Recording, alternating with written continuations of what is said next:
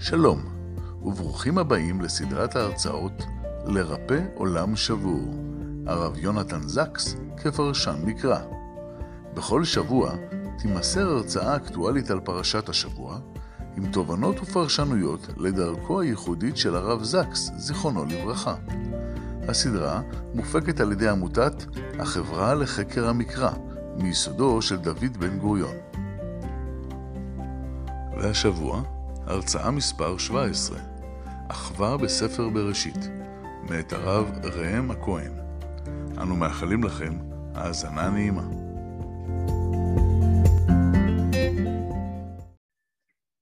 וברוכים הבאים לסדרת השיעורים של הרב זקס כפרשן מקרא. הערב אנחנו נארח בתפילה את הרב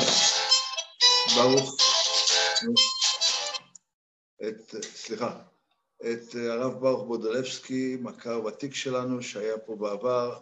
ערב טוב הרב ברוך, שיספר לנו במספר מילים עוד פעם איזשהו דבר תורה טוב של כבוד הרב זקס, זיכרונו לברכה, ולאחריו אנחנו נשמע את הרב רם הכהן, רב היישוב בוטניאל, רב ישיבת ההסדר בוטניאל, מוסמך לרבנות וחבר במועצת רבני צוהר.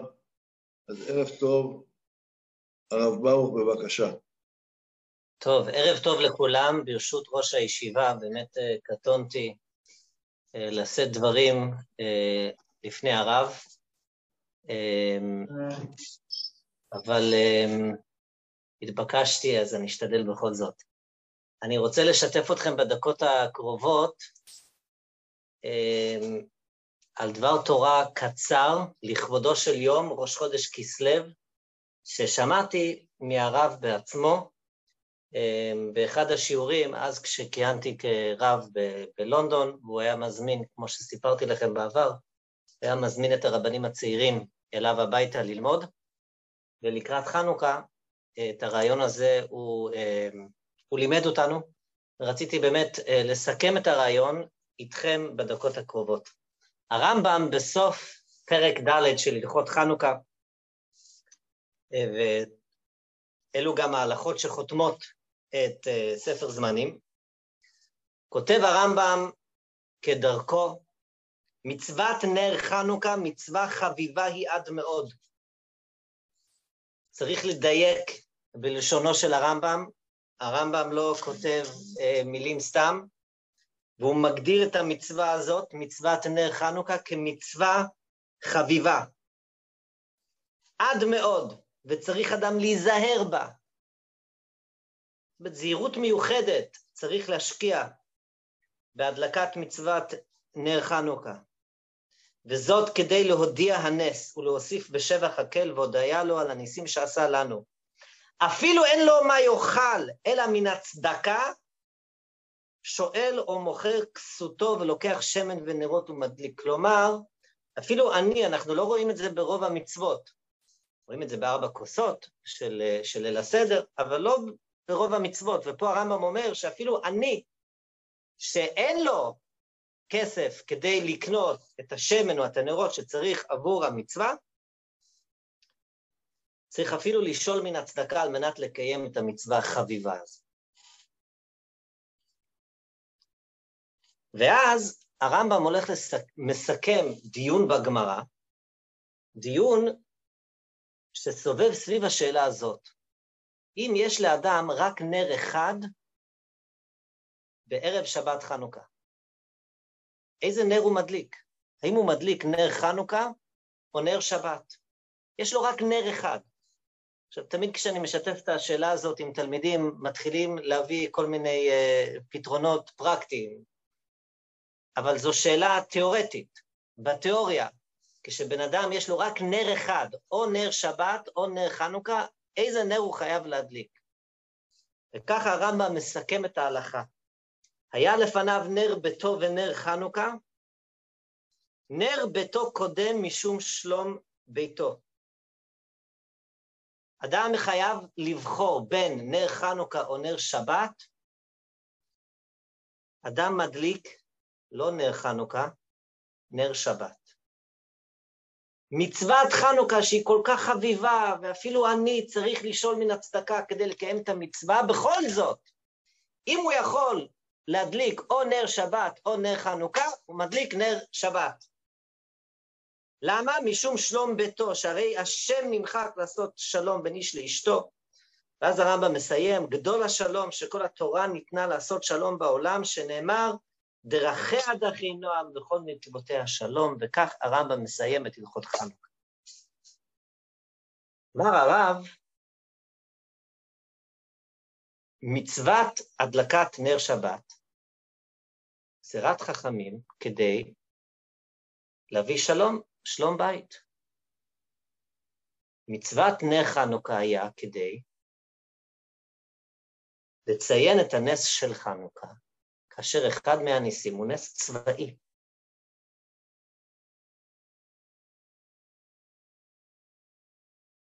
הוא הולך והוא נכנס כדרכו להיסטוריה, והוא מתאר שהניצחון הצבאי של ישראל נגד היוונים, הוא היה אחד הניצחונות הכי מפוארים בהיסטוריה הצבאית של עם ישראל. הוא מציין שזה גם ההתחלה של הסוף של האימפריה היוונית, שאחריה הרומאים התחילו לשלוט על העולם.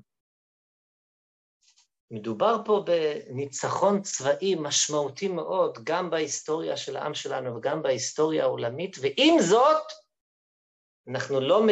אנחנו לא מדליקים את הנר שמציין את הניצחון הצבאי, אלא אנחנו מדליקים את הנר שמסמל את שלום בית. ואומר הרב, הסיבה שאנחנו עדיין מדליקים נרות חנוכה, הסיבה שאנחנו עדיין קיימים היום, זה כי במהלך כל ההיסטוריה שלנו העדפנו את נר שבת מעל נר חנוכה. לקחנו את שדה הקרב ואת המשפחה וקידשנו את ערך המשפחה מעל ערך המלחמה.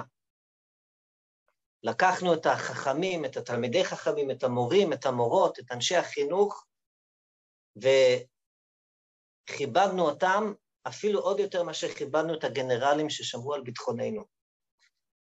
ההלכה הזאת, לפי הרב סקס, היא מלמדת על הערך של המשפחה, הערך החינוכי, שחייב לגבור על כל ערך אחר.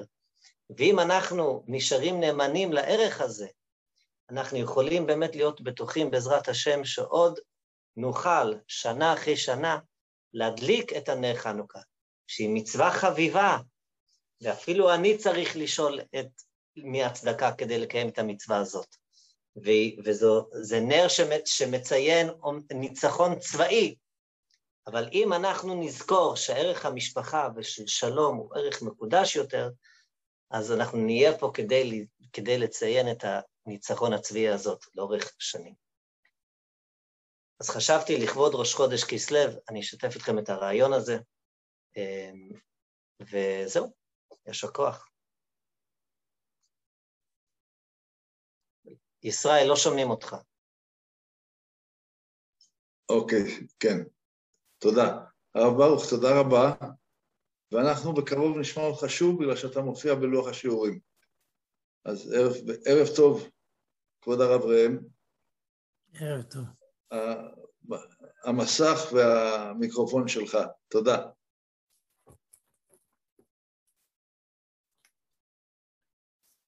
שומעים? כן. בהחלט. להתחיל? כן, בבקשה. טוב, ערב טוב לכולם. אני אפתח בתורה עמוקה מאוד של הרב זקס, שמופיעה בספר שלו שיג ושיח, ואנסה להרחיב אותה, כי הדברים מאוד מאוד יסודיים. הנושא שהוא דן, זה על כל היסוד של הכאוס באחווה, ועל יעקב אבינו, שכידוע היה לו כאוס מאוד גדול, מציאות מאוד גרועה ביחס לאחווה. אצל יעקב אבינו, נאמר עליו, לפני שהוא פוגש את עשיו, שהוא נאבק עם המלאך. מי היה המלאך? אז יש מי שאומר שהוא מלאך, הנביא הושע, חז"ל אומרים שהוא סמאל, מלאך רע, שרו של עשיו. יעקב עצמו, מה אומר?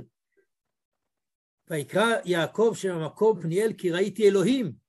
הוא חושב שהוא פגש את אלוהים. ואם אנחנו נתבונן, וזה מה שטוען הרב זקס, שיעקב אבינו כל חייו הוא מנסה להיות עשיו. מרגע שהוא נולד הוא אוחז בעקב עשיו. ואחר כך כאשר הוא גונב את הברכות, מה הוא אומר? אנוכי עשיו בכורך. יעקב כל הזמן מעדיף להיות עשיו. למה הוא מעדיף להיות עשיו? עשיו הוא חזק יותר, יצחק אוהב את עשיו, והוא מעדיף להיות עשיו. וכתולדה מזה הוא גם בורח, הוא בורח ללבן, והוא בורח ללבן שעשיו רוצה להרוג אותו בעקבות אותה גניבה נוראה. אומר הרב זקס, כל עוד ניסה יעקב להיות עשיו, שררו ביניהם יריבות ומתח. עשיו חש מרומה, יעקב חש פחד בלילה הוא, לקראת פגישתו עם עשיו, אחרי 22 שנות היעדרות. יעקב נאבק עם עצמו, ולבסוף השיל מעליו את צלם עשיו, את שוקתו רבת השנים להיות עשיו. זה הרגע המכריע בחייו של יעקב. מעתה והלאה ירצה להיות הוא עצמו. רק כאשר אנחנו חדלים לרצות להיות מישהו אחר. הוא הביא את שייקספיר, שאומר גורל זרים אחמוד, פלוני כשרונותיו, איני צרה באיש כי מרובים רעיו.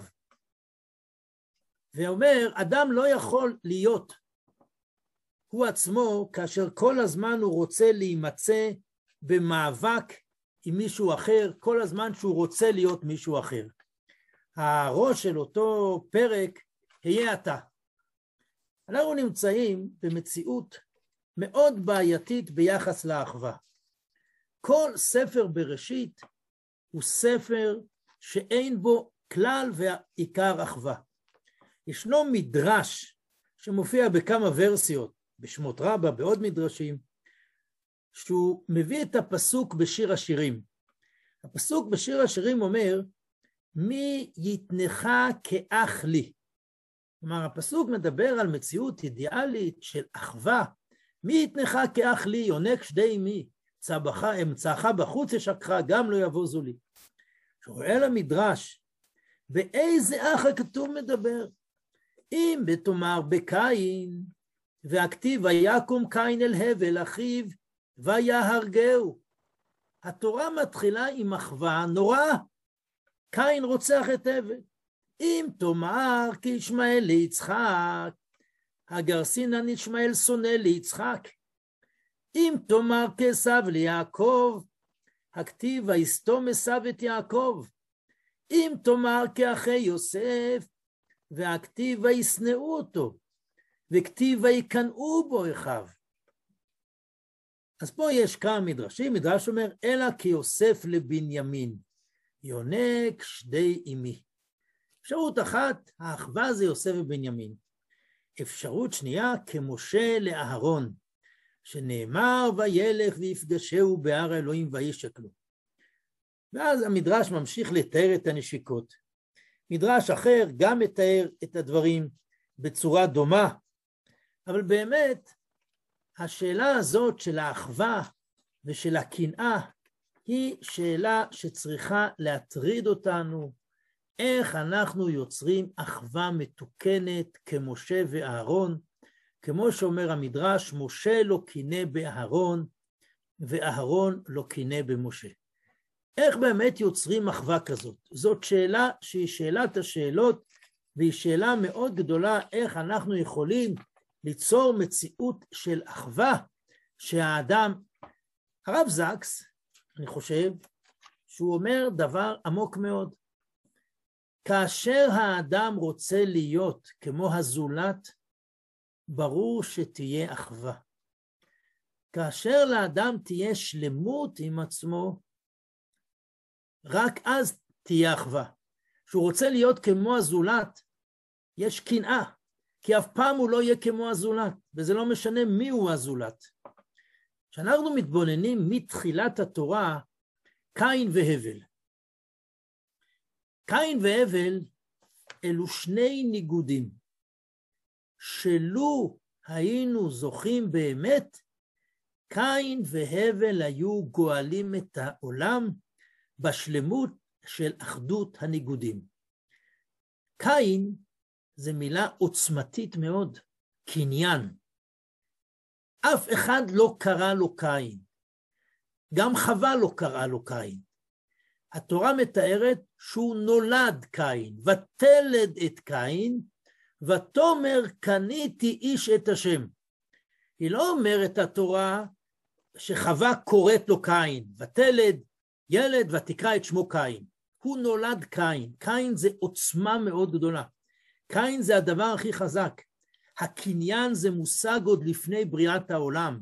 שלמה המלך, שהוא מתאר את הקשר בין הקדוש ברוך הוא לתורה, אומר, אדוני קנני ראשית דרכו, קדם מפעליו מאז.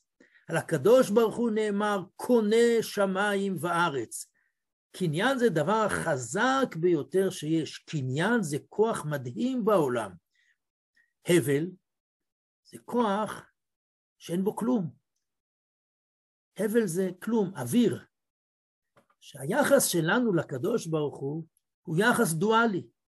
מצד אחד, כל אדם צריך לחשוב בשבילו נברא העולם. דוד המלך אומר, כל שטה תחת רגליו. רב סולובייצ'יק, שהוא מנסה לתאר את הניגוד בין שני סיפורי בריאת האדם, בין הסיפור של בריאת האדם בפרק א' לסיפור של בריאת האדם של פרק ב', אז הוא מתאר את פרק א' בשפתו הדרשנית, כאדם בעל עוצמה גדולה מאוד, שכל שטה תחת רגליו, הוא מתאר ביחס לתקופתו, כאדם ששייך למהפכה התעשייתית. ואת האדם של פרק ב' הוא מתאר כאדם שמקשיב, כמציאות אחרת. זה הבל. אלו שתי בחינות שונות. רק מה הטרגדיה? שקין והבל אינם משלימים את אחד את השני. קין והבל הם מתנגדים אחד לשני, וקין רוצח את הבל. שקין רוצח את הבל זה אחד הדברים הנוראים שיש. קין והבל, לפי פשוטו של מקרא, זה אחרי חטא האדם הראשון. אחרי חטא האדם הראשון, בחטא האדם הראשון, האדם פנה לרצות משהו אחר. חווה רוצה משהו אחר, משהו שהוא חיצוני ממנה. היטיב להגדיר את זה הרב קוק בצורה מאוד גדולה. יש ניגודים בעולם על מנת שכל אחד יהיה הוא. אם היינו זוכים, זה היה באמת מציאות הרמונית. אין לנו כרגע זמן להעריך בעניין הזה של קין והבל. אבל צריך לדעת ששני הכוחות האלה של קין והבל הם חייבים בשביל השלמת העולם. בזוהר נאמר שמשה רבינו הוא הבל. משה רבינו היה עניו מאוד מעל כל האדם אשר על פני האדמה. מה הסיבה שמשה רבינו מזדווג עם יתרו? מה, אי אפשר, שואל המהר"ל, למצוא לו אישה קצת יותר מבני ישראל? ועונה המהר"ל בשפתו הוא, אבל בשפה עמוקה, יתרו היה קיני. ציפורה זה שיא כוחות האדם. ומשה רבינו חייב את ההשלמה של קין. מעמד הר סיני, שזה החזרת תיקון העולם, לא יכול לחזור לעולם בלי שני הכוחות האלה. בלי שני הכוחות האלה של קין ושל הבל. רק כאשר שני הכוחות של קין והבל חוזרים לעולם, יש לנו באמת את המציאות המתוקנת. לצערנו הרב, יש לנו אחר כך את חוסר האחווה הנורא שקיים בין ישמעאל לבין יצחק, מציאות מאוד בעייתית, ואחר כך יש לנו את הטרגדיה הגדולה בין עשיו ויעקב. התפיסה שאנחנו אוהבים ללמוד את עשיו ויעקב, היא בערך ברמה של משחק כדורגל. יש לנו, אנחנו אוהדים את יעקב, ואנחנו איננו אוהדים את עשיו, כי הנביא אומר, ואוהב את יעקב ואת עשיו שנאתי, וכל פעם שיעקב מצליח לנצח את עשיו, אנחנו מוחאים כפיים ואנחנו שמחים. אבל בהתבוננות עמוקה יותר, לעניות דעתי אנחנו צריכים להבין אחרת את הסיפור.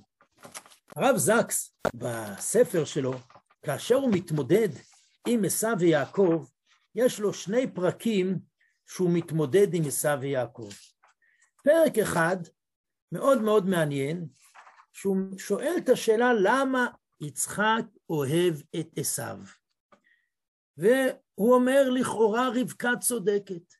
איך אפשר להוריש את הברית של אברהם לעשיו, שהוא אדם מחוספס, שהוא אדם אוהב ציד, שהוא אדם תאוותן, מה פתאום, למה יצחק אוהב את עשיו?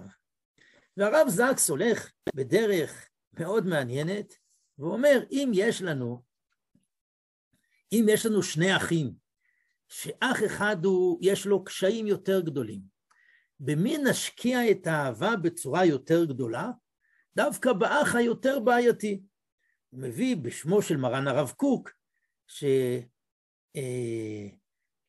שבא אליו יהודי, שהוא סיפר לו שבנו שר מדרך התורה והמצוות, למרות שהוא חינך אותו בחינוך דתי. והאב השבור שואל את הרב קוק מה לעשות. שואל אותו הרב קוק, אהבת את הבן שלך כשומר מצוות? אז הוא אמר לו, כמובן. עונה לו הרב קוק, אם כך עכשיו אתה צריך לאהוב אותו יותר. והרב זקס מסביר, ובאמת הוא נותן פה הדרכה, שוודאי היא הדרכה נכונה, שהיה צורך של יצחק, שהוא הבין שהוא צריך לאהוב את עשיו יותר מאשר את יעקב, בגלל שעשיו הוא בעייתי, ויש לו את כל הקשיים שלו, ובגלל כל הקשיים שלו, הוא העדיף לאהוב את עשיו. גם בשאלה שהוא שואל, למי נועדה ברכת עשיו, אז הוא עונה תשובה שכבר עמדו עליה הרבה, גם פרופסור נחמה ליבוביץ' עמדה, שלמעשה הוא לא תכנן לברך את עשיו בברכה של הברית. הברכה של הברית היא נאמרת אחר כך ליעקב, ויצחק אבינו באמת, ראה ורצה לברך את עשיו, כי הוא אהב את עשיו, הוא הבין את הקשיים של עשיו, ומכיוון שהוא הבין את הקשיים של עשיו, לכן הוא אהב אותו. אני רוצה לנסות ללכת בדרך אחרת. חז"ל דורשים, כי עזה כמוות אהבה, זו אהבה שאהב יצחק את עשיו. כנראה, יצחק לא סתם אוהב את עשיו. מה הסיבה שיצחק אוהב את עשיו? מה האהבה היתרה של עשיו? בואו נלך טיפה אחורה, ונשאל את עצמנו, למה לרבקה יש תאומים? האם בשביל שיהיו שני ילדים? למה מתרוצצים הבנים בקרבה? הם מתרוצצים כי יש פה שני ניגודים גדולים. אולי שני הניגודים האלה באו להשלים את העולם? אולי אם כמו שהרב זקס אמר, יעקב לא היה אוחז בעקב עשיו, אלא יעקב היה יעקב, ועשיו היה עשיו. שני האחים היו יכולים להשלים את העולם. אולי אם יעקב היה יעקב ועשיו היה עשיו, אולי שניהם ביחד היו בונים את בית ישראל, כמו שאצל יעקב 12 השבטים בנו את בית ישראל. כלומר, מי אמר שעשיו נועד מיסודו להיות אדם שאינו מתוקן, כמו שהנביא אומר, ואוהב את יעקב ואת עשיו שנאתי. בואו נתייחס לשלב הראשון, לשלב של ההיריון. הילדים מתרוצצים. רבקה אינה מכילה את הניגודים, היא הולכת לדרוש את השם. כבר בנקודה הזאת יש כשל. הכשל, כי זה שהילדים מתרוצצים, זה נפלא. יש פה אחדות הניגודים, אחדות ההפכים, שיכולה לגאול את העולם. יעקב ועשיו אלו שני ילדים שונים האחד מן השני, ושניהם יכולים לבנות את בית ישראל. הגמרא בקידושין אומרת שעשיו מוגדר כישראל מומר. הגמרא לא אומרת בשום מקום על ישמעאל שהוא ישראל. כלומר, הייתה יכולה להיות אופציה שעשיו ויעקב יבנו את בית ישראל. לא כי שניהם אותו דבר, אלא בגלל שכל אחד שונה מן השני, ובגלל שאם כל אחד היה שלם עם עצמו, העולם היה יכול לבוא לגאולתו. אבל לצערנו הרב, כפי שהרב זקס תיאר יפה, יעקב רוצה להיות עשיו, זאת נקודת כשל. רבקה איננה מכילה את הניגודים, ולעניות דעתי בעצם הליכתה לדרוש את השם, הייתה נקודת כשל. יצחק לא היה סנלי, יצחק היה עמוק ביותר. עזק המוות אהבה זה לא במקרה, הוא הכיר את כוחותיו של עשיו. נשמתו של עשיו הייתה נשמה גבוהה מאוד.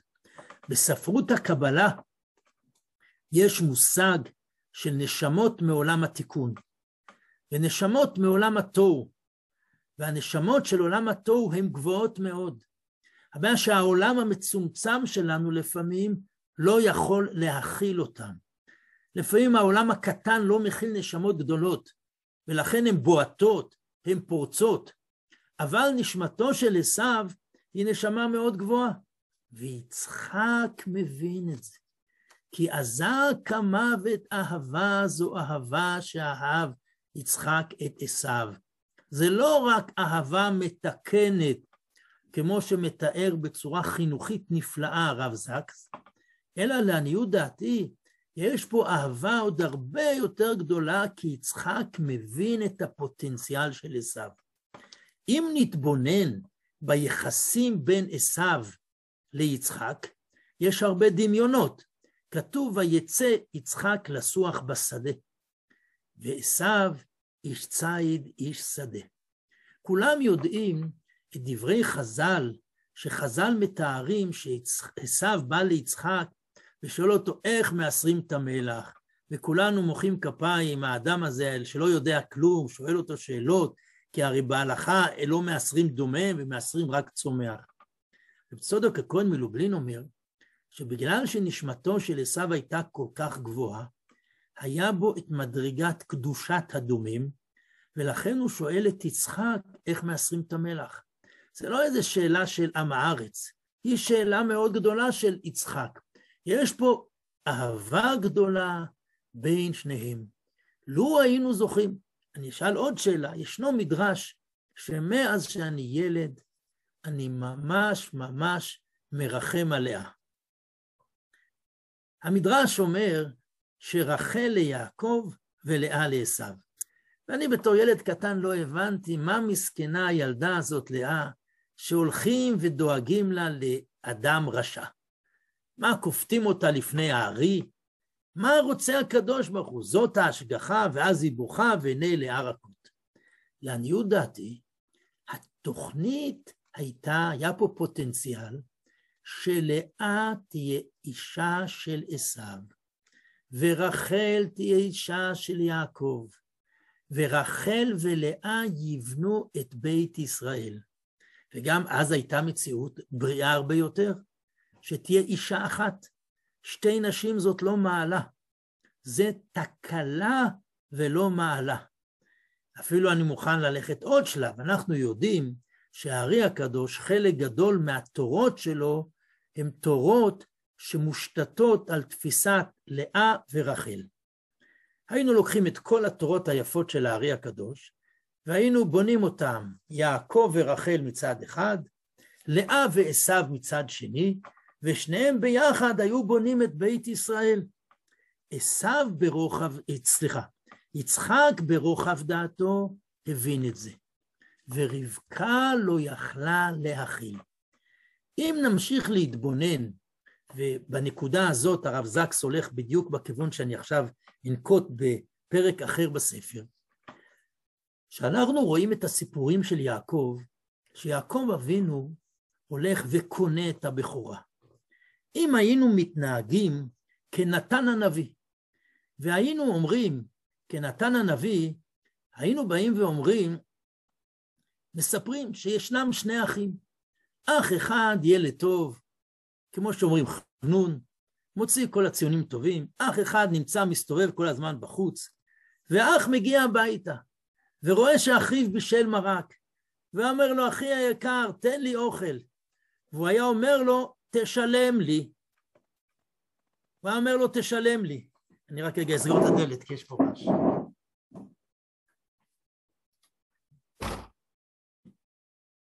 הוא היה אומר, תשלם לי. איך היינו חורצים את דינו של האח שאומר לשלם? היינו אומרים, הוא לא אח, הוא לא בן אדם, היינו מוצאים את כל המילים הרעות. וכשאנחנו קוראים את התורה, אנחנו מוחאים כפיים ליעקב. הרי יעקב כשל באחווה, ואפשר לקרוא את זה בשפה ביקורתית, שיעקב כשל. אם נמשיך לברכות, מה זה כל כך פשוט שרבקה אומרת לו ללכת ולגנוב? אמא שואל לו, רב שמבין בהלכה, האם הוא היה צריך לשמוע לרבקה? מה רבקה אומרת לו? עליי קללתך בני. האם זה תופס מבחינה הלכתית? הרי אנחנו יודעים שאין שליח לדבר עבירה. אם אדם יגיד מישהו שלח אותי, מה נגיד לו? דברי הרב ודברי התלמיד, דברי מי שומעים? למי הוא צריך לשמוע? הוא צריך לשמוע לקדוש ברוך הוא ולא לאמא. האם זה שיעקב אבינו מרמה את יצחק זה רצון השם? האם חייבים לקרוא את זה בקריאה? אפשר לקרוא את זה בשתי קריאות.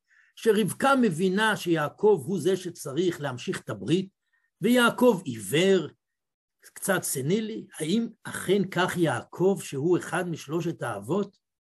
האם הוא סתם היה עיוור, או אולי זה ראייה עמוקה מעבר לראייה החיצונית שלו? ישנו מדרש מאוד מעניין, שהמדרש אומר כך,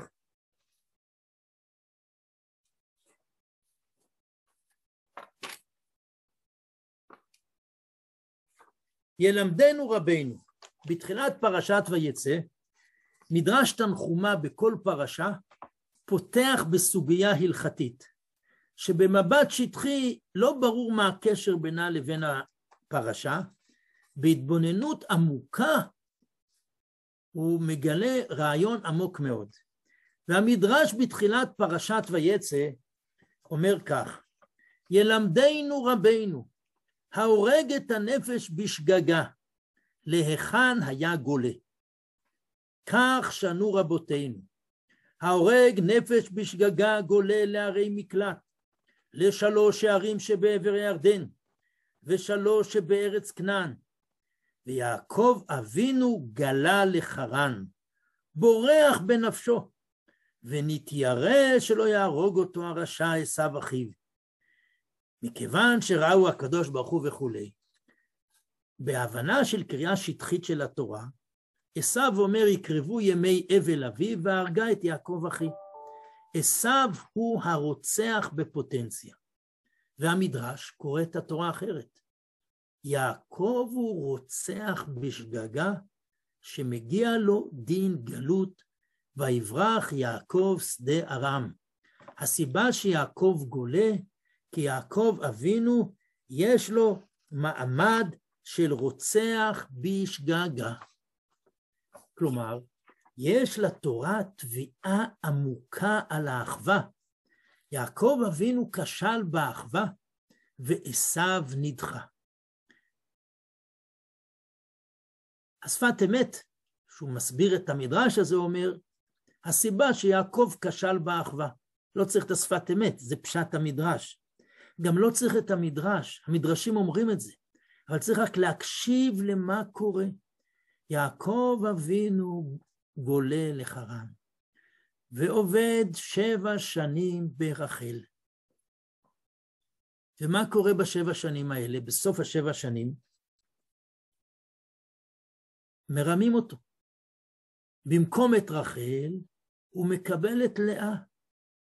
יש לי שאלה, צריך להיות דרשן גדול בשביל להבין שיש פה מידה כנגד מידה? שיעקב אבינו נענש על זה שהוא פגם באחווה, וכמו שהוא מרמה את אביו, עכשיו מרמים אותו? המדרש ידע לקרוא את זה. אומר המדרש, וירא אדוני, בפני מי הייתה שנואה? כתוב שהוא ראה כששנואה לאה. בפני בעלה. למה לאה הייתה שנואה? אז המדרש אומר שהוכיחה אותו. מתי? שנאמר ויעבוד יעקב ברחל, והיו בעיניו כימים אחדים. מה שעברה לו עמו, וישבתה עמו ימים, ויהב יעקב. ויאמר יעקב ולבן הבה את אשתי. ויהי בערב, כל הלילה היה משמש עמה. סבור שהיא רחל. כיוון שעמד בבוקר והנה היא לאה, אמר לה, בירתי דרמה, למה רימית אותי? הוא אומר יעקב ללאה, בת של רמאי, למה רימית אותי? אמרה לו, ואתה לא רימית באביך? כשהיה אומר לך, אתה זה בני עשיו, והיית אומר, אנוכי עשיו בכורך, ואתה אומר, למה רימיתני? אביך לא אמר באחיך במרמה, ויקח ברכתך? ומתוך הדברים הללו שהוכיחה אותו, התחיל שונאה. אני הייתי מבטא את זה בשפה אחרת, גם בלי לאה, גם בלי שמדברים. בבוקר הוא רואה שהיא לאה. מה יעקב אומר בליבו? האם הוא לא אומר, כמו שאמרו אחרי יוסף, האלוהים מצא את עוון עבדיך? אני רימיתי את אבא, עכשיו מרמים אותי? ברור שזאת קריאה עמוקה של הפשט למי שקורא גם בלי מדרש. יש פה סיפור. אנחנו קוראים את התורה בלי לבקר, אנחנו כל הזמן מוחאים כפיים. יש פה קושי מאוד גדול בפגיעה באחווה. כנראה יצחק אבינו בחיר האבות, הוא לא סתם אוהב את עשיו. נשמתו של עשיו היא נשמה גבוהה. אנחנו יודעים, כתוב אצל הארי הקדוש, שרבי מאיר הוא ניצוץ מנשמתו של עשיו הרשע. למה? כי עשיו זה כוחות גדולים. עם ישראל זקוק לכוחות האלה. גם אחרי שנדחה עשיו, עדיין זקוקים לכוחות האלה, ולכן יש לנו גרי צדק מאדום, וזה לא במקרה שיש גרי צדק מאדום. יותר מזה, לפני מעמד הר סיני כתוב, הופיע מהר פרן. בזוהר מבטאים שלפני מעמד הר סיני, הקדוש ברוך הוא לקח את הניצוצות מעשיו, להביא אותם לעם ישראל. עם ישראל זקוק לאותם כוחות. בואו רגע ננתח את זה.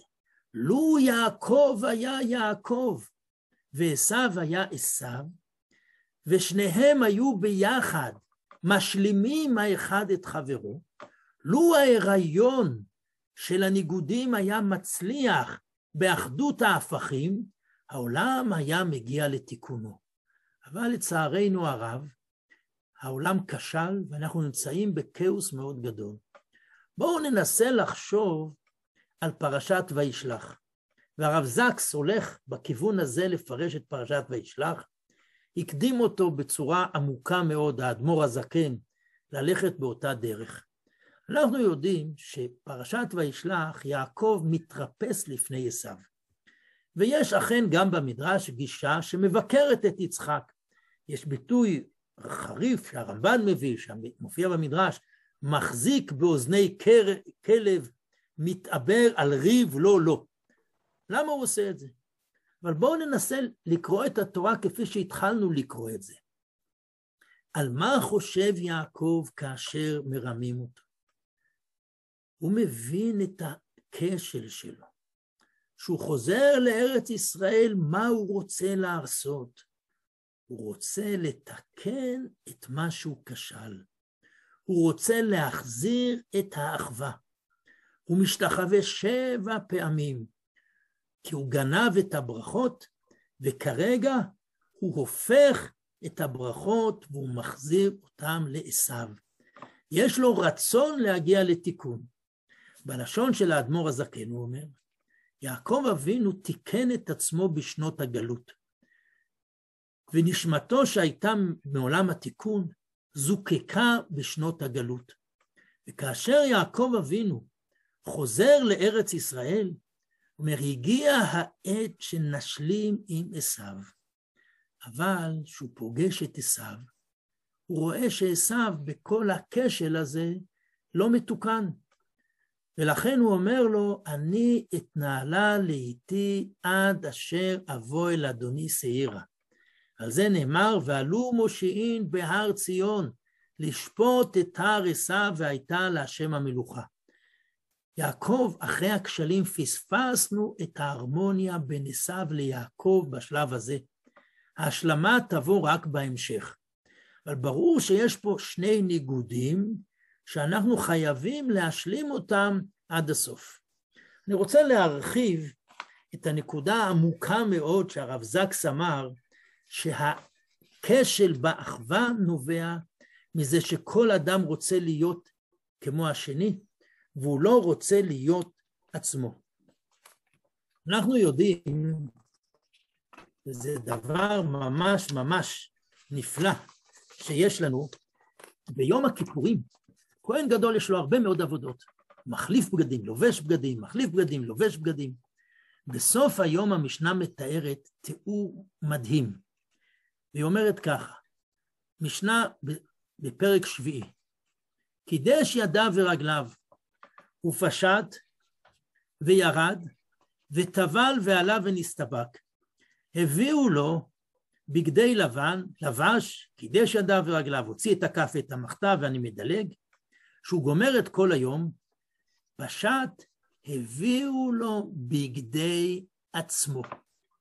הגדרה יפהפייה, הביאו לו בגדי עצמו. מה זה הדבר הזה שהביאו לו בגדי עצמו? אנחנו יודעים שיש לנו תחיית המתים. בנבואה ביחזקאל על תחיית המתים נאמר, ויאמר אליי בן אדם, עצמות האלה בית ישראל המה. הנה אומרים יבשו עצמותינו. ואז הנביא מתאר את תחיית המתים, והוא אומר, ותקרבו, ויאמר אליי, הנה עצמות האלה כל בית ישראל המה. הנה אומרים יבשו עצמותינו, הנה אני פותח את קברותיכם, ונתתי רוחי בהם וכו', ואתנבא וכו'. ואז כתוב, ותקרבו עצם אל עצמו. הפרשנים אומרים, מה זה ותקרבו עצם אל עצמו? אומר רשי, עצמות כל אחד, כל מקום שנתפזרו, היו קופצים ומתקרבים כל אחד ואחד אל מקום חיבורו. זה לא עצם אל עצמו, היה צריך להיות כתוב עצם אל עצם. יש פה, תקרבו עצם אל עצמו. אני חושב שהנבואה הזאת, עצם אל עצמו, בעולם שלנו יש קנאה. שלמה אומר במשלי, רקב עצמות קנאה. תחיית המתים זה עולם שאין בו קנאה, כי כל אדם חוזר לעצמו. התיאור של הנביא יחזקאל לתחיית המתים, שהעצם חוזרת לעצמה. אני אספר לכם סיפור מרגש מאוד. כשהתחילה הקורונה, ובליל הסדר, הושיבו זקנים לבד, אז יש אישה צדיקה, שאני מאוד מאוד מעריך, שמשפחה שקולה ועוד כל מיני צרות, טלפנתי אליה ושאלתי אותה, האם את נמצאת לבד בליל הסדר? אז היא אמרה לי, אף פעם אני לא לבד, אני תמיד עם עצמי. אני חושב שזו הגדרה ממש עמוקה. היא אומרת לי, אף פעם אני לא לבד, אני עם עצמי. הרב קוק, ישנה פסקה מפורסמת מאוד של הרב קוק, שהוא מתאר את העיבוד של האדם, שהוא מאבד את עצמו. והרב קוק כותב כך,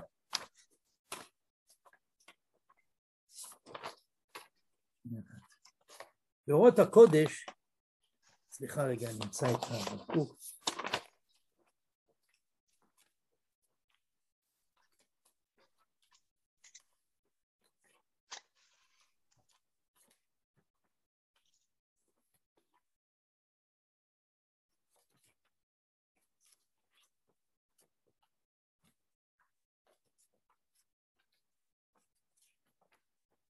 הוא כותב כך, באורות הקודש, בקשת האני העצמי, ואני בתוך הגולה, האני הפנימי העצמי של היחיד ושל הציבור, אינו מתגלה בתוכיותו, רק לפי ערך הקדושה והטהרה שלו, לפי ערך הגבורה העליונה הספוגה מהאורה התאורה של זיו מעלה. חטאנו עם אבותינו, חטא אדם הראשון שהתנכר לעצמיותו, שפנה לדעתו של נחש, איבד את עצמו, לא ידע להשיב תשובה ברורה על שאלת אייקה, איפה אתה? שהאדם הוא יהיה הוא, מפני שלא ידע נפשו, מפני שהעניות האמיתית נאבדה ממנו, בחטא ההשתחוואה לאל זר. הגדרה ממש יפה, מה הבעיה של אל זר? שהוא זר לך, שאתה הולך למשהו שהוא חיצוני ממך. חטא ישראל, זנה אחרי אלוהי נחר, את עניותו העצמית עזב, זנח ישראל טוב, חטאה הארץ, הכחישה את עצמיותה, צמצמה את חילה, הלכה אחרי מגמות ותכליתות, לא נתנה את חילה כמוס להיות טעם עץ כטעם פריו. נשאה עין מחוץ לה לחשוב על דבר גורלות וקריירות. התרגע הירח, איבדה סיבוב פנימיותה שמחת חלקה. חלמה על דבר הדרת מלכים חיצונה. וכה הולך העולם וצולל באובדן העני של כל אחד, של הפרט ושל הכלל. ואז הוא אומר פה ביקורת חריפה על עולם החינוך. באים מחנכים מלומדים, מסתכלים בחיצוניות, מסיחים דעה גם הם מן העני, ומוסיפים תבן על המדורה, משקים את עצמם בחומץ, מפתמים את המוחות ואת הלבבות בכל מה שהוא חוץ מהם, והעני הולך ומשתכח. וכיוון שאין אני, אין הוא, וקל וחומר שאין אתה. ואז הוא מכך, רוח אפינו משיח אדוני, זהו גבורתו הדר גודלו, איננו מבחוץ לנו, רוח אפינו הוא, את אדוני אלוהינו ודוד מלכנו נבקש, את האני שלנו נבקש, את עצמנו נבקש ונמצא אסר כל אלוהי נחר. כאשר כל אדם הוא יהיה עצמו, ולא ירצה להיות כמו השני, לא תהיה קנאה. לצערנו הרב, העולם שלנו מלא קנאה. אפילו הגמרא אומרת, קנאה סופרים תרבה חוכמה. הרב קוק ידע להגיד, זו קנאה שסופה מסרחת. על פי דברי הנביא שאומר, קנאת סופרים תסרח. המצב האידיאלי, שכל אחד צריך לשמוח בזולת. מי זה באמת שני הדמויות המתוקנות? זה משה ואהרון. אני חושב שצריך להגיד עוד הרבה יותר חריף מזה. ספר הגאולה, ספר שמות, לא יכול להתחיל בלי ניקוי הכאוס של האחווה.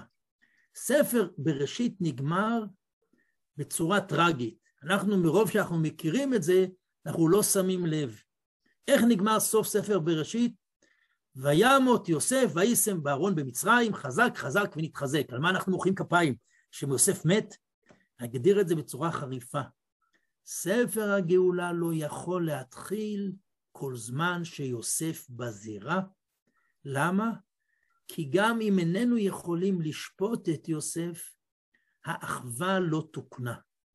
וזה אנחנו רואים בצורה מאוד ברורה, שאחרי יוסף, אחרי מיתת יעקב, משקרים ואומרים, אבינו ציווה.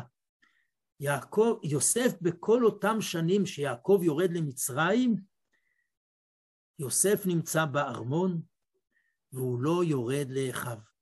אין לנו זכות לשפוט אדם שמכרו אותו. וזה דבר שאנחנו צריכים לברר היטב, ותכף התייחס ליוסף ואחיו. אבל ספר הגאולה לא מתחיל, אלא אם כן יוסף יורד מן הזירה, וכל ספר שמות הוא ספר של אחווה. וכשרבנו מסרב בסנה, ואין ספק שהפשט שהוא מסרב, כי הוא לא רוצה לפגוע באהרון. כאשר אומר לו הקדוש ברוך הוא, ויצב ורחב ושמח בליבו, אז משה רבנו מקבל את המנהיגות, וחז"ל דורשים שמשה שמח באהרון, ואהרון שמח במשה, משה לא קינא באהרון, ואהרון לא קינא במשה. זה לא חוכמה גדולה, כי לאהרון היה כהונה, ולמשה היה מלכות, אבל נכון, כאשר כל אדם מוצא את מקומו, אז אין לנו קנאה. כשאדם לא מוצא את מקומו, אז גם מרים מקנאת במשה, ויש לנו עולם שכולו הרוס בגלל קנאה, רקב עצמות קנאה. גם יוסף ואחיו, זה עומק העניין. רק איפה המנהל? עד מתי מותר לי? ביקשתם שיהיה זמן לשאול שאלות. מעכשיו הלאה, אנחנו פותחים את המיקרופון. אז אני רק אגמור עוד משפט. לא, לא, הרב יכול להמשיך לדבר, אבל אם תהיה שאלה, מישהו צריך להרים יד. אם לא מרים יד, זה סימן שלא רוצים לשאול. בסדר גמור. יוסף ואחיו, האחים אינם מסוגלים להכיל שיוסף מתנהג בצורה אחרת. שיש להם אח שונה, שיש אח שחולם חלומות. הם חושבים שכולם צריכים להיות אותו דבר, ולכן יש קנאה נוראה ביוסף. אבל צריך לדעת עוד משהו, שיעקב קונה ליוסף כתונת פסים, שהוא מבדיל בין האחים. חז"ל באים אליו בביקורת גדולה שהוא יוצר קנאה. אבל יותר מזה, יש אמירה לדעתי מדהימה. יוסף חולם חלומות. יוסף מספר את החלומות. הוא היה יכול לא לספר את החלומות. הזוהר אומר, אם הוא לא היה מספר את החלומות, החלומות היו מתגשמים מיד. למה הוא מספר את החלומות? כי הוא חי את האחים שלו, הוא לא חי את עצמו. אם הוא היה חי את עצמו, אני חושב שבמציאות הזאת לא הייתה קנאה.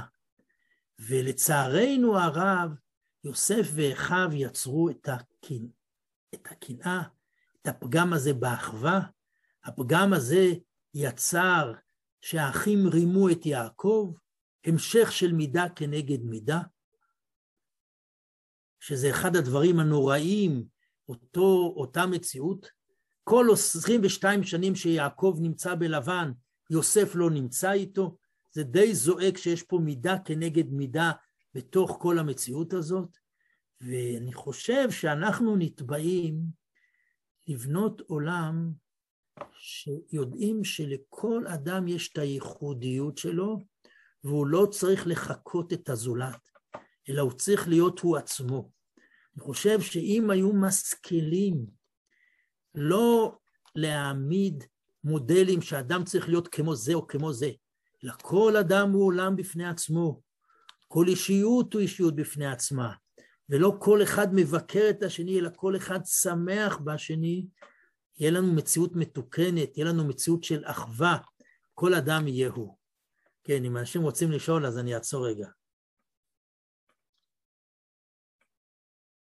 לימור, נדמה לי שבשבוע שעבר רצית לשאול, ויצרו אותך באמצע. לא, שאלתי וענו לי, אבל יש לי שאלה, לא שאלה בדיוק, קומן, יש לי לשאול בערך שאלה. רציתי לדעת שאתה אומר שכאילו אם כל אחד יהיה עם עצמו אז יהיה פחות קנאה, אז בעצם אני שמעתי גם את הרב אהרון לוי מדבר על זה, על השגחה פרטית. בעצם אם בן אדם מאמין שיש לו השגחה פרטית, אז בעצם הוא לא יקנה במישהו אחר,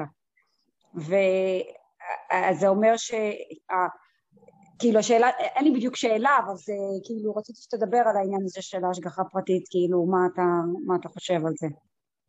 כן, אני חושב שההשגחה פרטית זה חשוב, אני חושב שזה מעבר להשגחה פרטית, ואסביר מה אני מתכוון. האדם נברא יחידי. כל אדם צריך לחשוב כאילו בשבילו נברא העולם. אנחנו לא יכולים בכלל להשוות בין בני אדם.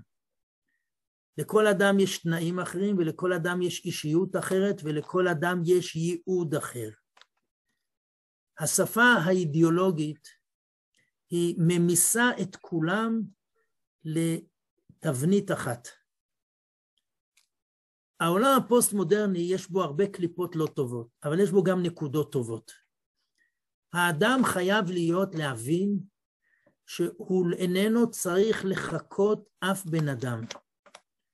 אלא אם הוא נברא בעולם, זה לא סתם שאין פרצופיהם דומים, זה לא סתם שכל אחד מאיתנו יש לו פרצוף אחר, כי לכל אדם יש עולם בפני עצמו.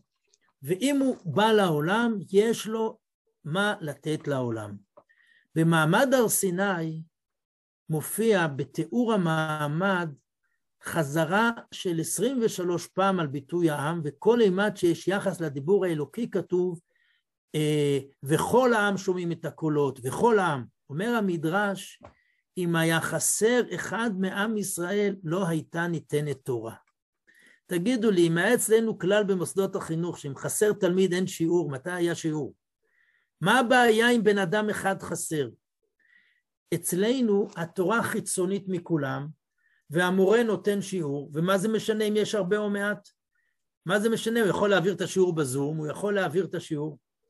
אבל הקדוש ברוך הוא, מעמד הר סיני זה גילוי הייחודיות של כל אחד ואחד, ואם בן אדם אחד חסר, ספר התורה של עם ישראל חסר. הרמחל בתיקונים שלו תיאר דבר מרתק.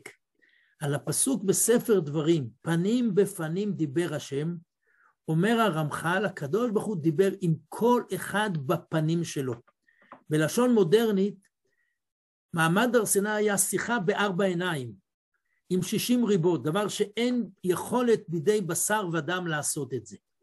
אבל אין הכוונה שמעמד הר סיני היה אינדיבידואלי, כמו האינדיבידואל המערבי של איש האמונה הבודד, שמת בעבדון העצמי שלו, אלא הציבור מורכב מהייחודיות של כל אחד ואחד. אנחנו מוצאים מדרש מאוד מרתק. מה מכפר על חטא מחירת יוסף, או בלשון הירושלמי, מחירת בחורה של רחל? כי תישא את ראש בני ישראל. מה הקשר?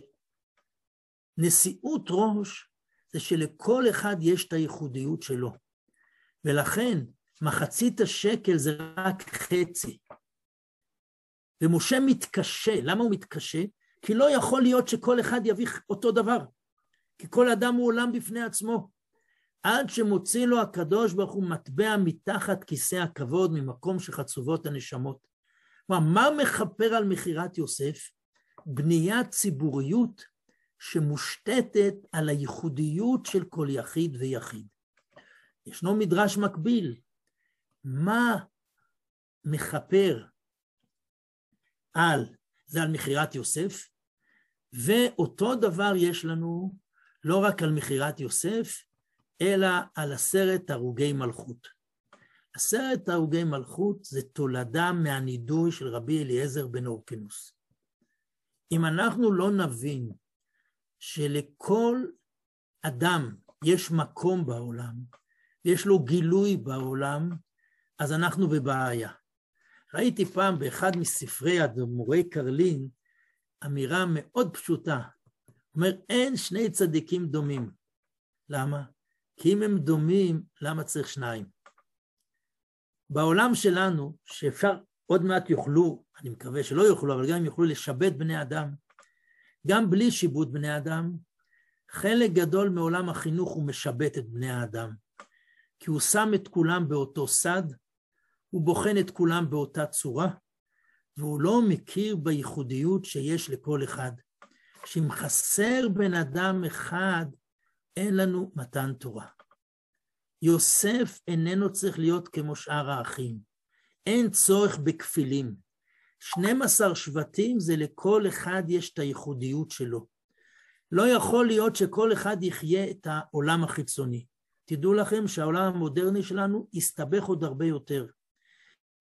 כי בכל האינטרנט, הוואטסאפ, הפייסבוק, אדם רוצה לרצות את העולם. ביטא את זה יפה אדמו"ר מפלייסצנה, הוא חי את שכל העולם, ולא את השכל הבא מן הנפש. אדם בודק כמה לייקים יש לתמונה שלו, למה שהוא עשה, והוא לא שלם עם עצמו. אם היינו מובילים שכל אדם יהיה שלם עם עצמו, עם הייחודיות שלו, ומרגע שיש לידה, זה היה... יש פה, שואלים אותי עדיין, יש בן סורר ומורה. בן סורר ומורה, כתוב בגמרא, לא היה ולא נברא, אלא דרוש על מנת לקבל שכר. בן סורר ומורה זה כשל. באמת אני חושב שלא צריך שיהיה בן סורר ומורה. זה כשל מאוד גדול, לא צריך להיות בן סורר ומורה. ואנחנו צריכים להיזהר מזה מאוד. ואני חושב שאם אנחנו מדברים על גאולה, הגאולה זה לא משהו טכני, זה דבר עמוק. אנחנו נגאול את העולם, זה כמו שהרב קוק הבין, שלכל אדם יהיה רוח אפינו, זה משהו אישי של כל אחד, שהוא בונה את הכללים. כל אחד יהיה לו מקום במרחב. דרך אגב, הרמחל מתאר את זה בצורה הרבה יותר רומנטית. פנים בפנים דיבר השם, כל אחד הוא דיבר בפנים שלו, ואז הוא מביא את הפסוק בשיר השירים, ישקני מנשיקות פיהו. נשיקות פיהו, אנחנו יודעים, זה משהו מאוד אינטימי, מאוד אישי. אדם צריך לדעת שיש לו יחס לקודש הבריך, הוא יחס מאוד אישי. לעניות דעתי הייתה אופציה שקין והבל יגלו את העולם. הייתה אופציה שעשו ויעקב יגלו את העולם. ועומק חטא האדם הראשון, שהאדם פונה מעצמו למשהו שחיצוני לו, הוא מחפש משהו שהוא זר לו. זה כל סוד העבודה זרה נוראה, שאדם הולך לדברים שהם חיצוניים ממנו. יש עוד שאלות? עוד מישהו רוצה לשאול? אני אשמח להגיד משהו. קודם אני אגיד שאני יוצאת מנקודה שאני רוצה להבהיר שאני מסכימה 100% עם דברי כבוד הרב בקשר לזה שמערכת החינוך מחנכת, מקבעת את הילדים לתוך תבנית מסוימת, ולפי מה שאתה אומר זה כאילו אנחנו בעצם אלה שאומרים, מחנכים ומגדלים את הדור הזה, תהיו כמו כולם, ומצד שני כבוד הרב אומר אל תהיו כמו כולם, תהיו כל אחד למי שהוא. אז אנחנו אלה שבעצם מקלקלים, אנחנו אלה שבעצם אנחנו עושים ההפך ממה שבעצם מתקן את העולם שלנו. לא יודעת אם השאלה שלי ברורה. הבנתי.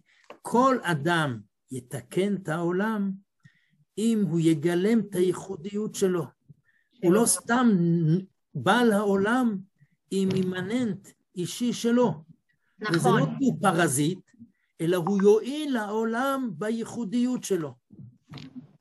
נכון, ומצד שני מערכת החינוך היא די שמה את כולם באותה תבנית. מערכת החינוך די חוסמת, אני לא חיה בארץ, אבל אני רואה את זה גם, אני הייתי מורה מעל 15 שנה, לימדתי והייתי במסגרות חינוך שונות מלמדת, וראיתי את זה לא מעט, שאמרו לי, אל תעשי את זה בדרך שלך, ככה כולם עושים את זה, ככה צריך לעשות את זה. וכאילו, איך אפשר לשנות את זה? איך אפשר לתקן את זה? מה, ללכת לכל הבתי ספר ולהגיד להם, חבר'ה, this is not the way, כאילו... אני חושב שאם הניגון של החברה יהיה ניגון של הקשבה, ההקשבה היא אישית, היא עמוקה יותר. אם יהיה עולם של הקשבה, אז יהיה יותר. בצ'אט פה ביקשו ממני שאני אדבר על יעקב רוצח בשגגה. אז אני אסביר. יש רוצח בשגגה כפשוטו, אבל יש מי שפוגם באחווה. ולמעשה יש פה רצח בשגגה שעשיו לא הצליח להיות חלק מעם ישראל. יש סיפור יפה שמספרים על כמה ראשי ישיבות מהעולם הליטאי בדורות הקודמים, שהיה מנהג שראשי ישיבות נסו לאסוף כסף מחוץ לארץ. אז אחד מהם אמר, את מי רצחתי שמגיע לי גלות? והוא ענה תשובה מאוד עמוקה שהייתי מציע שכל המחנכים ישמעו. הוא אמר כך, מי יודע כמה תלמידים לא טיפלתי בהם כמו שצריך, ויש לי דין רוצח בשגגה, ולכן מגיע לי גלות. צריך לדעת, חושבים שרופא אם הוא עושה טעות, אז בן אדם מת. ומחנך שעושה טעות לא קורה כלום, זה לא נכון. מילה לא נכונה יכולה להרוג בן אדם, לא תמיד להרוג אותו פיזית, אבל להרוג את כל האישיות שלו.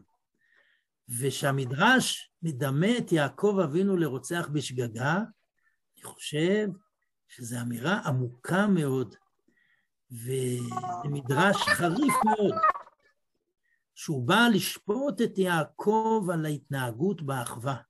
ואני חושב שמי שיקשיב היטב לתורה, יראה שכל מה שאמרתי כתוב בתורה.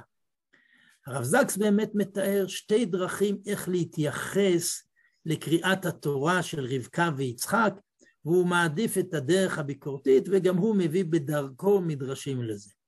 אבל לעניות דעתי הדרך הזאת היא פשוט זועקת, ולעניות דעתי מחייבת אותנו הרבה יותר.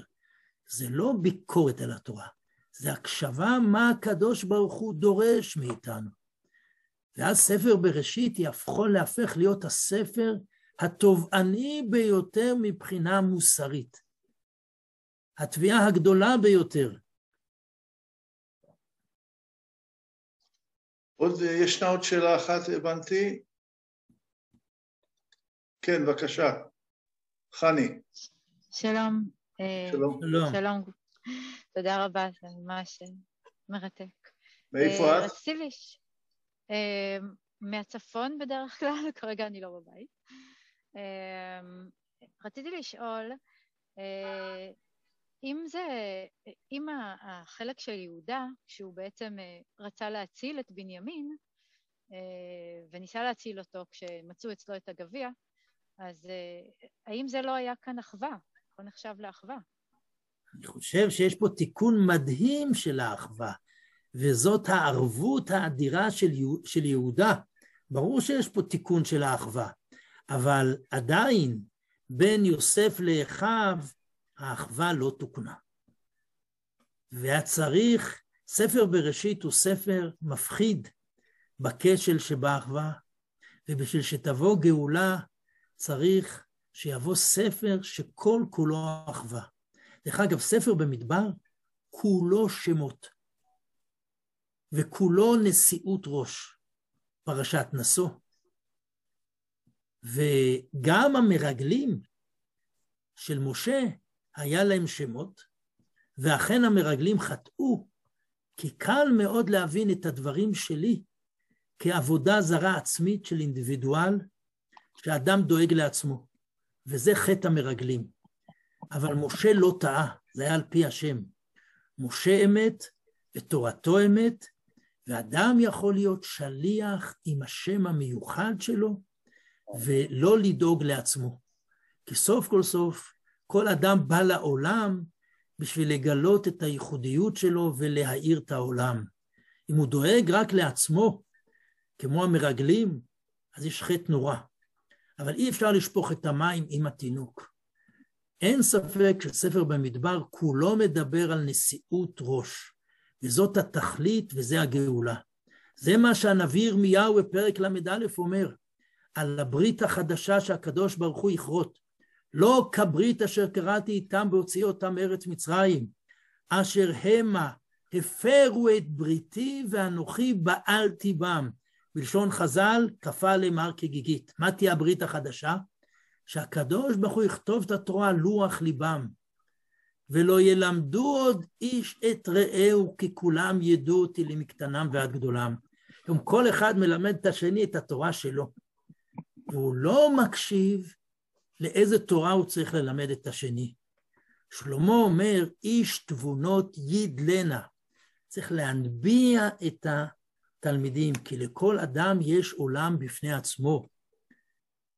ולכן משה רבנו שהוא מוריד תורה, הוא היה נשמה כללית. רבי עקיבא דרש והציבור נרדם, אז הוא אמר להם, הייתה אישה אחת במצרים שילדה 60 ריבו בקרס אחד, והציבור צחק. אמר להם, זאת יוכבת שילדה את משה רבנו שהוא שקול כנגד 60 ריבו. בשביל להוריד תורה, צריך להוריד תורה שהיא מותאמת לכל אחד ואחד.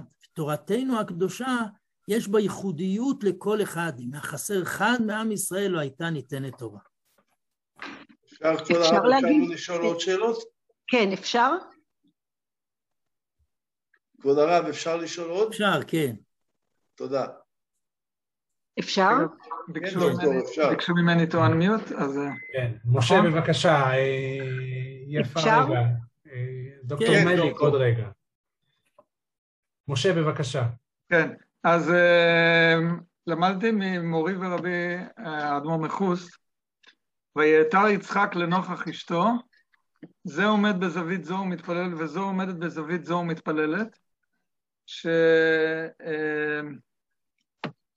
שלמעשה כל אחד ראה את החיסרון של עצמו, דווקא את החיסרון, מתוך החיסרון של עצמו, זה ויתר יצחק לנוכח אשתו. יש פה איזה תיקון לפרשה,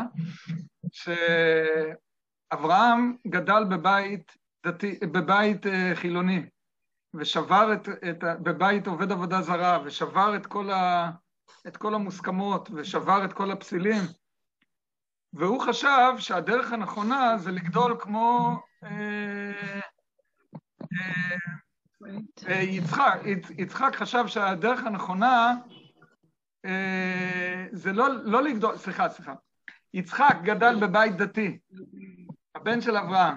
ואז הוא חשב שצריך לגדול לא כמו שהוא גדל. הוא חשב שחינוך דתי כזה, בן של אבא קדוש וטהור, זה לא הדרך. הדרך של החינוך צריכה להיות הפוכה. צריכה להיות כמו שאשתו גדלה בתוך בית עובד עבודה זרה, ודווקא שמה התחזקה והבינה את האמת והנכון. משה, מה השאלה? ורבקה חשבה הפוך. השאלה היא בעצם על העניין הזה של לראות את החסרונות של העצמי, לא רק להתחבר אל העצמי, אלא גם בתוך העצמי הזה גם כן לראות טיפה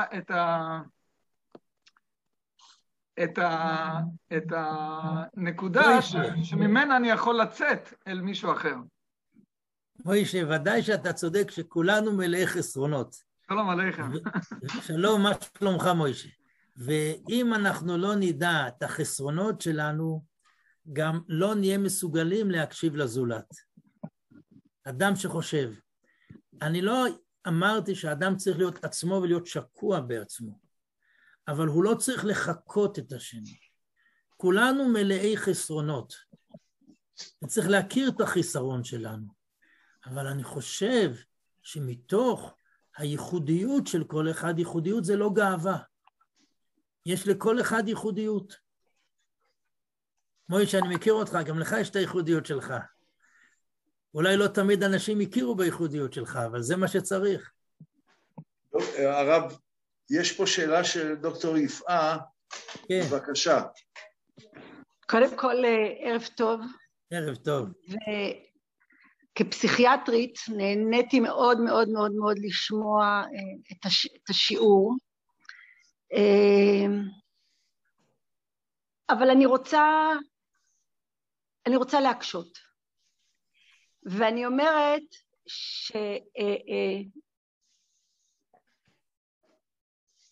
לא שומעים אותך. עדיין באמצע, סליחה, פשוט נכנסת. אני אומרת, אני רוצה להציג נקודת מבט קצת אחרת. אם אני יוצאת מתוך השקפת עולם שאין עוד מלבדו, וידו של הקדוש ברוך הוא בכל המציאות שמתגלה לעינינו ושמתקיימת למולנו, מה הניצוץ שחבוי באחידות? מה הניצוץ שחבוי בשיבות? ואני יכולה להגיד לך שבמעקב אני 27 שנה פסיכיאטרית, ומה שאני מגלה בדור הצעיר, ואני מומחית אומנם למבוגרים, אבל אני גם מטפלת במבוגרים צעירים, ומה שעולה זה היכולת שלהם לראות ולהזדהות עם האחרים דווקא מתוך אותה אחידות. דווקא מתוך העובדה שהם כולם יחידה אחת ושבט אחד. לא כבודדים. אני לא אפתח פה סוגיות שאתם בטח יכולים להעלות על דעתכם למה אני מכוונת, אבל יש משהו, ואני חושבת שלא סתם הקדוש ברוך הוא בורא את עולמו ומציב לנו מציאות כזאת, שגם בתוכה, אמר הארי, חבוי הניצוץ. יש שם שורש טוב למציאות הזאת. ונכון, יש מקום לייחודיות, אני חושבת שהכל הוא עניין כמותי, כי אם לוקחים את היחידויות הזאת, אפשר בקלות לפרק חברה.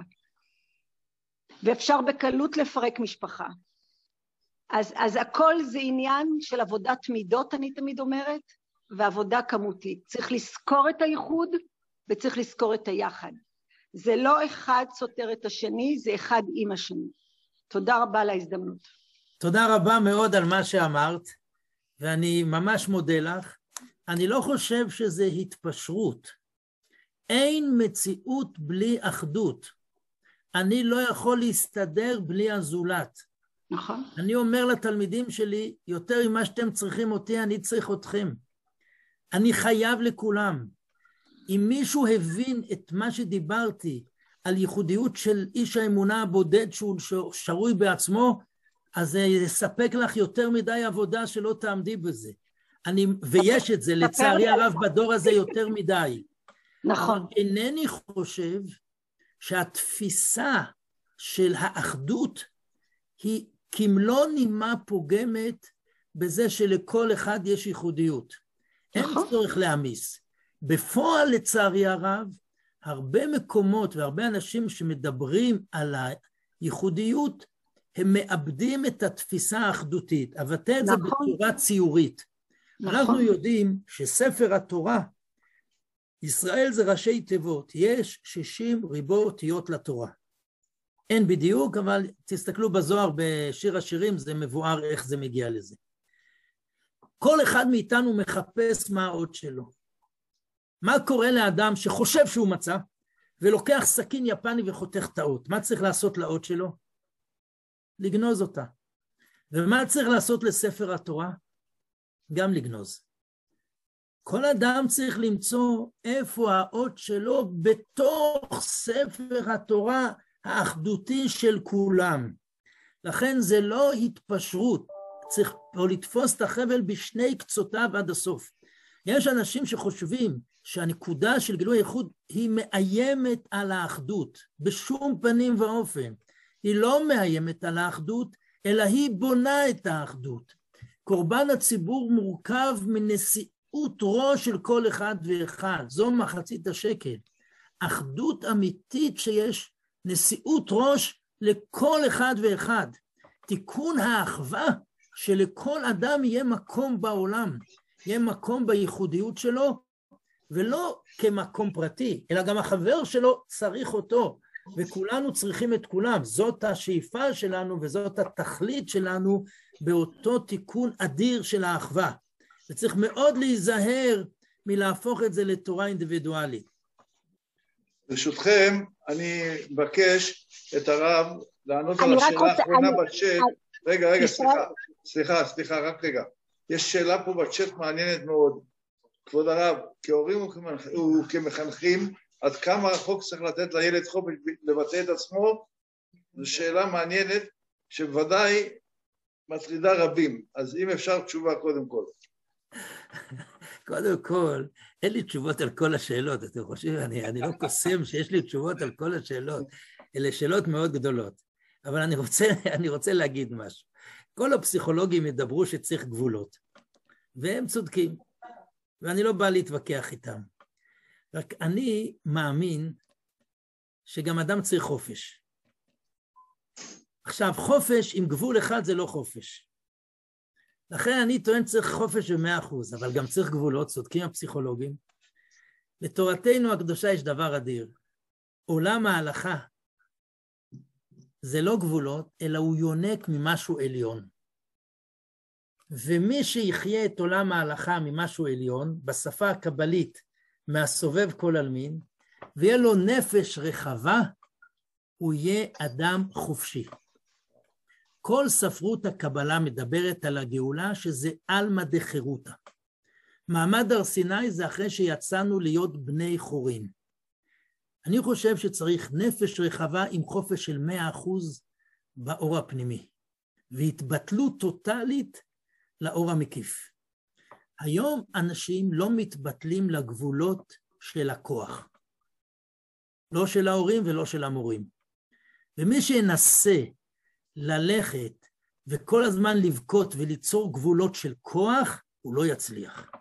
אבל אם הוא ייצור לא גבולות, הוא יהיה בו ביטול מול המוחלטות של עולם ההלכה, יהיה אפשר ליצור חופש מוחלט וגבולות, ולא מה שקורה היום, נמצאים קרחים משני הצדדים. רבי יהודה הלוי כתב שיר, עבדי עבדים עבדי הזמן, עבד השם הוא לבדו חופשי. ואני את השיר הזה כותב הפוך. עבדי עבדים עבדי הזמן, האדם החופשי הוא לבדו עבד השם. וואו. תודה רבה. אני ממליץ לכל מי שהיה איתנו הערב, וגם למי שאחר כך יקשיב לזה ביוטיוב או בפייסבוק, תקשיבו עוד פעם לכל השיעור הזה. אי אפשר להכיל את כל מה ששמענו הערב בפעם אחת. ותודה רבה, קודם כל תודה רבה לשגית, היא עדיין איתנו מניו יורק, והיא עושה עבודה נהדרת כדי לחבר אותנו עם נוער בניו יורק ובמקומות אחרים בארצות הברית, ואנחנו נלך גם כן לדרום אמריקה, אנחנו הולכים לעשות עבודה מאוד מעניינת בנושא הזה. אז קודם כל, תודה רבה לכבוד הרב, תודה רבה לכל הצופים, תודה לכל אלה שתרמו עד היום, ואני רוצה להזכיר, ניתן להמשיך לתרום. אנחנו, כשהיינו ילדים, היו אומרים לנו שפרוטה לפרוטה מצטרפת לחשבון גדול. אז זה מאוד מאוד חשוב לנו, ונשמח לזה. וכמו כן, להזכיר שמי שמעוניין בהנצחה, בתשלום או בלי תשלום, אנחנו נשמח לעלות ולהנציח אותו בתוך השיקופית שישנה בתחילת השיעור ובסוף השיעור. שוב פעם תודה רבה וערב טוב לכולם. נמשיך בשבוע הבא עם הרב ג'וני, הולך להיות שיעור עוד יותר מעניין ועוד יותר מעניין, אנחנו רק הולכים ועולים בתורה. ערב טוב. ערב טוב.